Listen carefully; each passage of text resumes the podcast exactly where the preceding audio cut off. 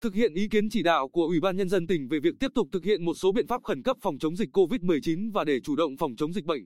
Trung tâm Phục vụ Hành chính công tỉnh thông báo về việc thực hiện các biện pháp phòng chống dịch COVID-19 tại trung tâm như sau. Yêu cầu bắt buộc toàn thể công chức, viên chức,